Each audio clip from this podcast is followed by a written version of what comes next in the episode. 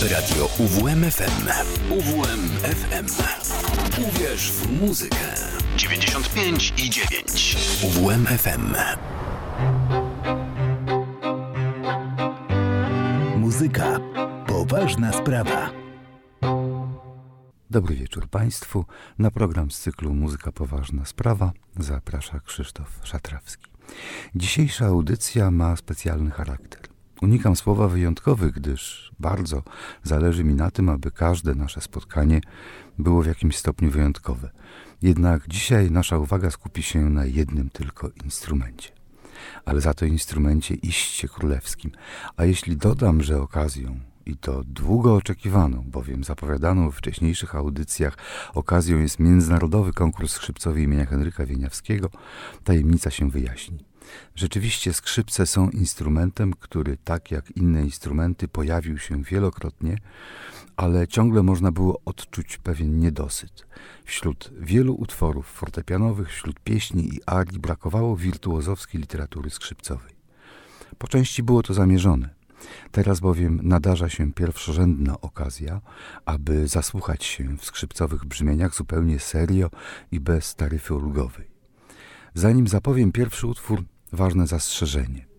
Wspomniany brak tematyki wiolinistycznej absolutnie nie oznacza, aby nie było w naszych programach skrzypiec. Skrzypce bowiem to instrument, który od czasu baroku w muzyce europejskiej jest wszechobecny.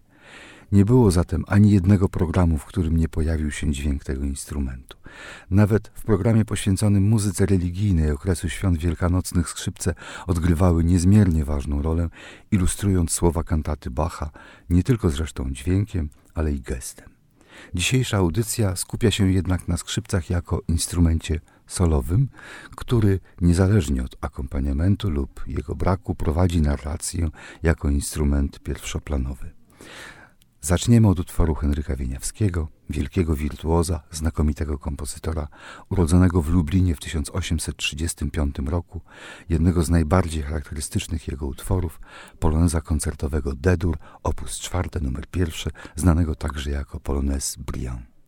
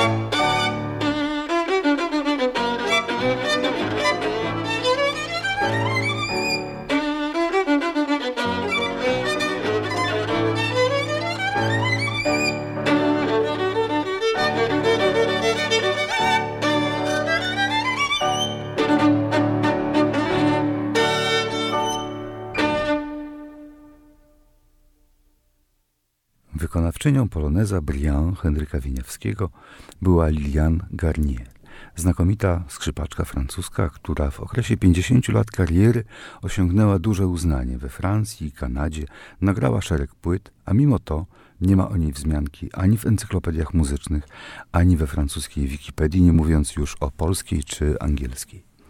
Sława wirtuozów przemija często wraz z końcem ich kariery i może to właśnie sprawiło, że w okresie romantyzmu, a więc w złotych czasach wirtuozów, każdy szanujący się artysta komponował. A modę na komponujących skrzypków wirtuozów rozpoczął Nicola Paganini. Ten włoski skrzypek komponował właściwie tylko na własne potrzeby, tworząc repertuar pozwalający mu eksponować swoje pomysły techniczne. Z czasem takie utwory jak 24 kaprysy czy koncerty skrzypcowe, których napisał sześć, stały się fundamentem literatury wirtuozowskiej. Posłuchajmy ostatniego z cyklu kaprysów w wykonaniu Itzhaka Perlmana, kaprys 24, dodajmy jeden z najpopularniejszych jego kaprysów, przez całe dziesięciolecia był wyzwaniem dla skrzypków i inspiracją dla innych kompozytorów.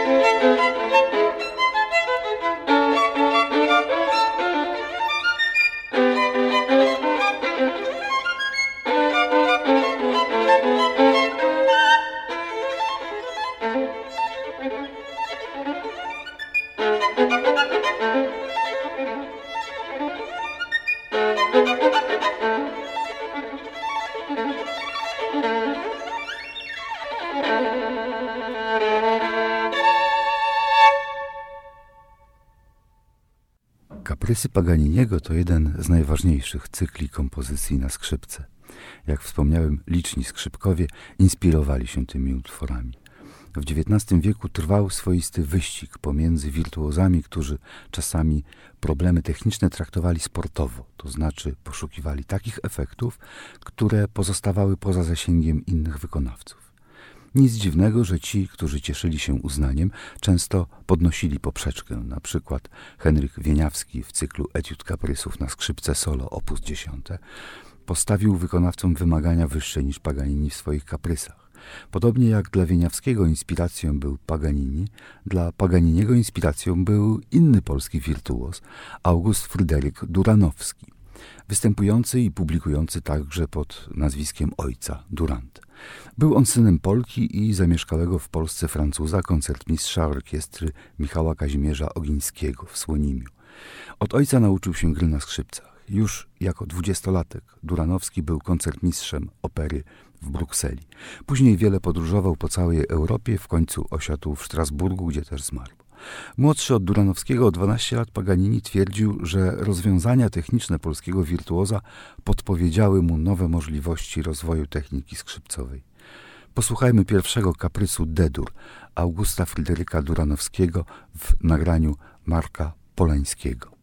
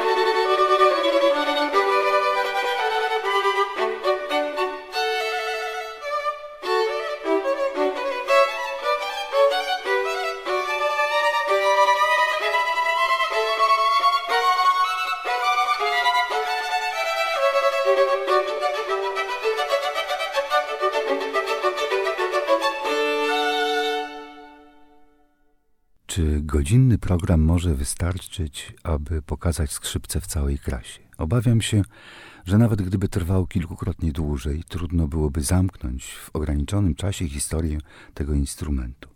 Pominiemy zatem dzisiaj fenomenalny proces kształtowania się skrzypcowej techniki solistycznej od Corellego i Tartiniego z jednej, a Bacha z drugiej strony Alp. Pomijamy też przebogatą historię skrzypiec jako instrumentu orkiestrowego. Byłby to zresztą temat też nie na jeden program, zważywszy, że skrzypce są najliczniej reprezentowanym instrumentem w orkiestrze symfonicznej. Pomijamy w dzisiejszym programie także skrzypce jako jeden z najważniejszych instrumentów kameralnych. Jeszcze w muzyce barokowej skrzypce często zastępowano obojem bądź fletem, ale już w klasycyzmie tego rodzaju swobodne podejście w kameralistyce, podobnie zresztą jak w muzyce orkiestrowej, ustąpiło ścisłemu stosowaniu się do sugestii kompozytorów. W wieku XIX kariery wirtuozów opierały się na legendach o szczególnych talentach wielkich skrzypków. Pozycję równą wieszczom przypisywały skrzypkom romantyczne idee, co przyczyniło się do zupełnie innego funkcjonowania literatury wirtuozowskiej. Posłuchajmy jeszcze jednego przykładu fenomenalnie popularnego dzieła koncertowego Niccolo Paganiniego. Tym razem będzie to trzecia część rondo z drugiego koncertu skrzypcowego Hamol, opus 7 Niccolo Paganiniego. Dzięki tej części cały koncert nosi nazwę Campanella, dzwonek. Wykonawcą prezentowanego nagrania był brytyjski wirtuos Yehudi Menuhin.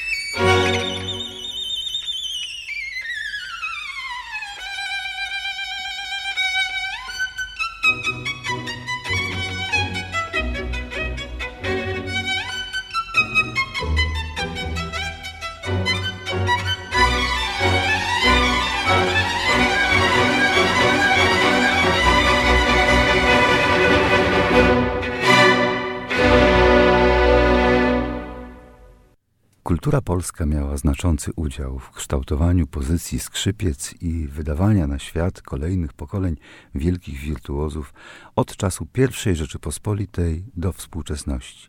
Jednym z wielkich polskich skrzypków był urodzony w Warszawie Henryk Schering. Zadebiutował w 1933 roku jako piętnastolatek, wykonując koncert skrzypcowy Brahmsa w Filharmonii Narodowej. W czasie wojny służył jako oficer łącznikowy polskich sił zbrojnych i rządu na uchodźstwie. Znał siedem języków obcych. Występował też z koncertami dla żołnierzy w obozach i szpitalach polowych. Towarzyszył generałowi Sikorskiemu w misji do Meksyku, w której udało się znaleźć schronienie dla czterech tysięcy polskich uchodźców. Gościnność meksykańskiego rządu tak głęboko poruszyła Szeringa, że w geście wdzięczności, a był przecież już międzynarodowej sławy wirtuozem, w 1946 roku wystąpił o neutralizację i został obywatelem Meksyku. Rząd Meksyku nadał mu tytuł honorowego ambasadora kultury. Po wojnie kontynuował też działalność artystyczną, był doradcą UNESCO, jurorem konkursów imienia Henryka Wieniawskiego w Poznaniu. Posłuchajmy, jak Henryk Schering interpretował Scherzo Tarantellę Henryka Wieniawskiego.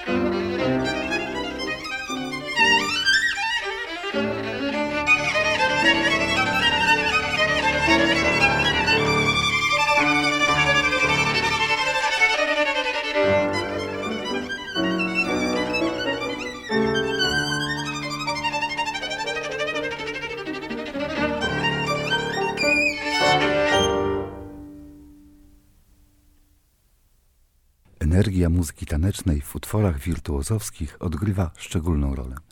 Należy pamiętać, że właśnie funkcja akompaniamentu do tańca była istotnym historycznie momentem powstania muzyki instrumentalnej. Podobny proces można zresztą obserwować na gruncie folkloru. Wysłuchana przed chwilą tarantella, czy przedstawiony na początku polony Zwieniawskiego, swój wigor zawdzięczają właśnie rytmom tanecznym. Dlaczego tak jest? To proste. Muzyka taneczna kształtowała się jako nośnik naturalnej ekspresji ludzkiego ciała. Oto kolejny przykład. Hora to taniec typowy dla kultury bałkańskiej, tańczony głównie w Bułgarii i Rumunii. Dosłownie hora znaczy krąg albo taniec. To samo co greckie choros. Nie zatrzymując się dłużej nad samym tańcem, proponuję kompozycję rumuńskiego skrzypka narodowości romskiej Grigorasa Jonike Diniku pod tytułem Hora staccato. Tytułem wyjaśnienia, staccato to rodzaj artykulacji oznaczający oddzielanie kolejnych dźwięków poprzez skrócenie czasu ich trwania. Technika taka naturalnie zwiększa ekspresję rytmiczną melodii. Kompozycji Grigorasa Jonike Diniku posłuchamy w wykonaniu Erika Friedmana.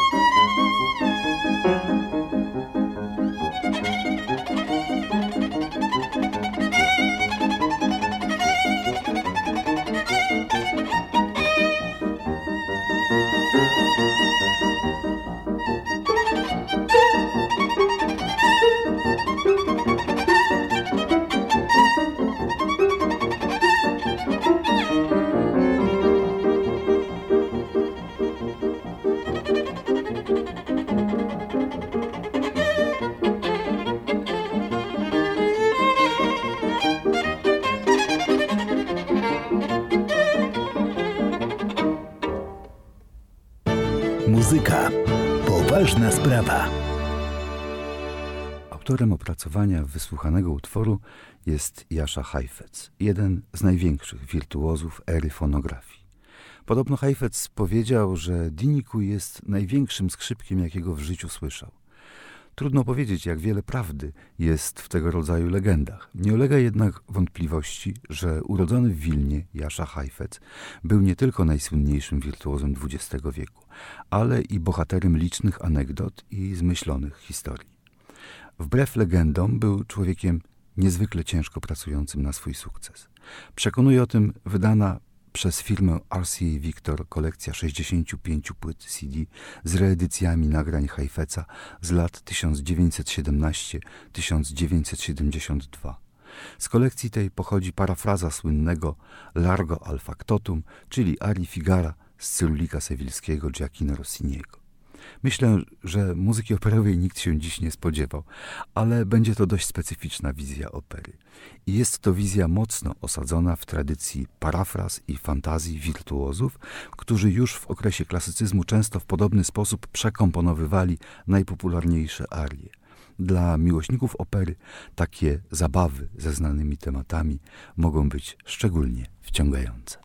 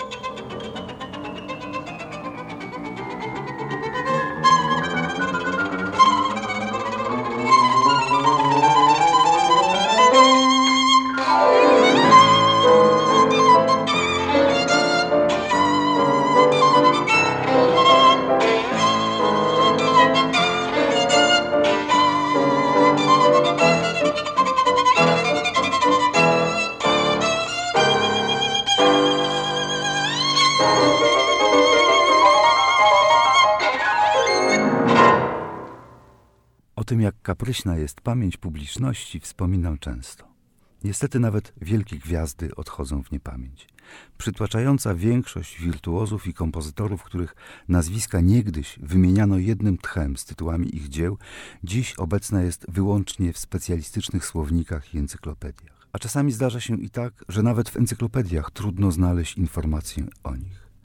Urodzony w Dublinie kompozytor Victor Herbert, w młodości ceniony w Europie jako wiolonczelista, a później także jako dyrygent, pamiętany jest głównie jako autor kilkudziesięciu dzieł scenicznych.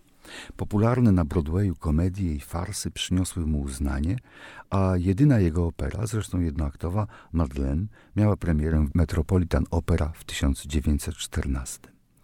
Po wybuchu I wojny światowej kultura muzyczna zmieniła się na tyle, że cała kariera Herberta niemal z dnia na dzień stała się historią.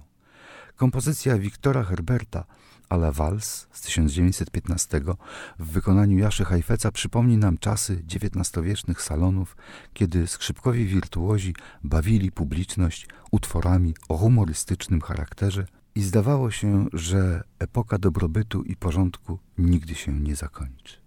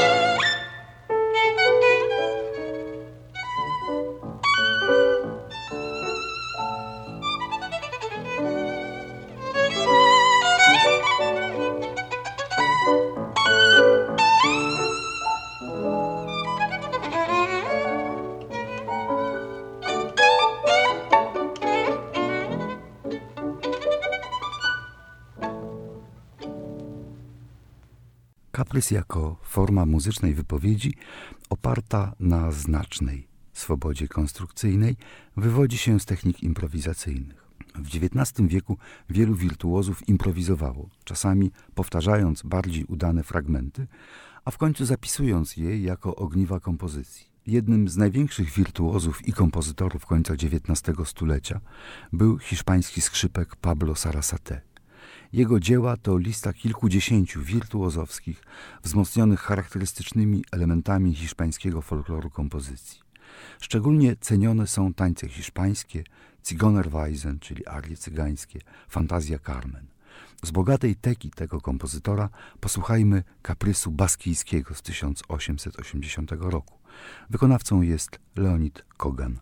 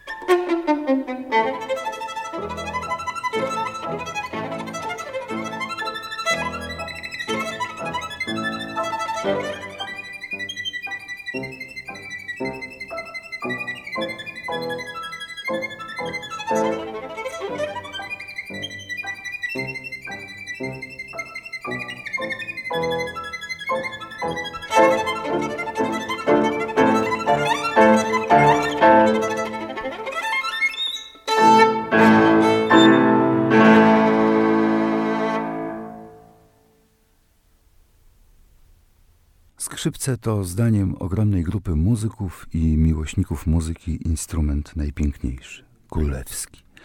Pewnie nie dla każdego i całkiem możliwe, że liczna grupa słuchaczy wskazałaby na inny instrument. Z miłością jednak się nie dyskutuje. W dzisiejszym programie celowo skupiłem się na skrzypcach jako instrumencie solowym, wirtuozowskim, pomijając milczeniem inne instrumenty z grupy hordofonów smyczkowych. A jest to rodzina całkiem spora. Wprawdzie w klasycznej orkiestrze występują tylko cztery instrumenty tej grupy, to jest skrzypce, altówka, wiolonczela i kontrabas, ale to tylko najbliższa rodzina skrzypiec. Do grupy tej należy dodać instrumenty historyczne, wciąż budowane dla potrzeb wykonawców muzyki dawnej, takie jak fidel, rebek, lira da braccio, viola d'amore, viola da gamba, violon, pochette i wiele innych. Są też różne wersje skrzypiec, wiolonczel i kontrabasów elektrycznych, często na tyle poważnie przekonstruowanych, że wymagających zmian w technice gry. A w końcu rodzina hordofonów smyczkowych obejmuje ogromną grupę instrumentów w kulturze ludowej oraz w kulturach pozaeuropejskich. Na przykład w klasycznej muzyce hinduskiej mamy rodzinę sarangi z wieloma wariantami, a w muzyce chińskiej erhu instrument o barwie najbardziej zbliżonej do ludzkiego głosu.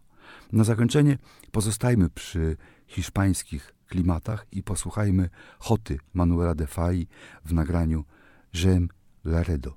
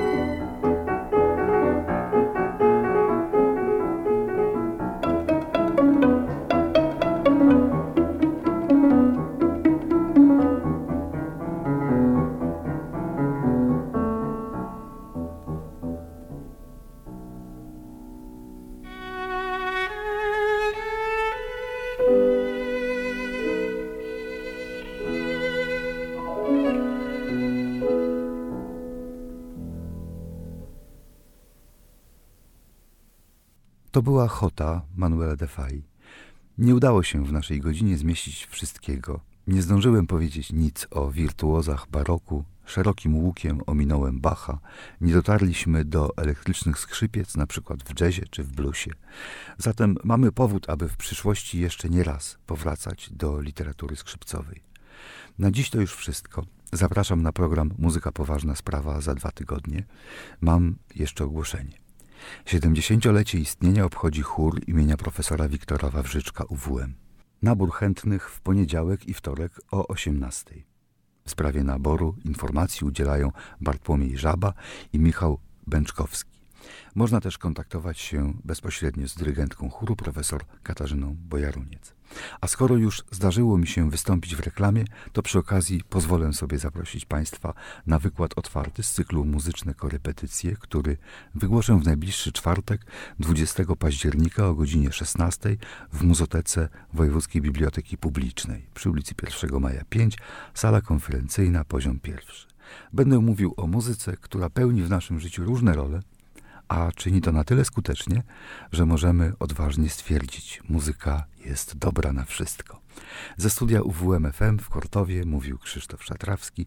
Dziękuję za uwagę, życzę miłego wieczoru i zapraszam na kolejną audycję.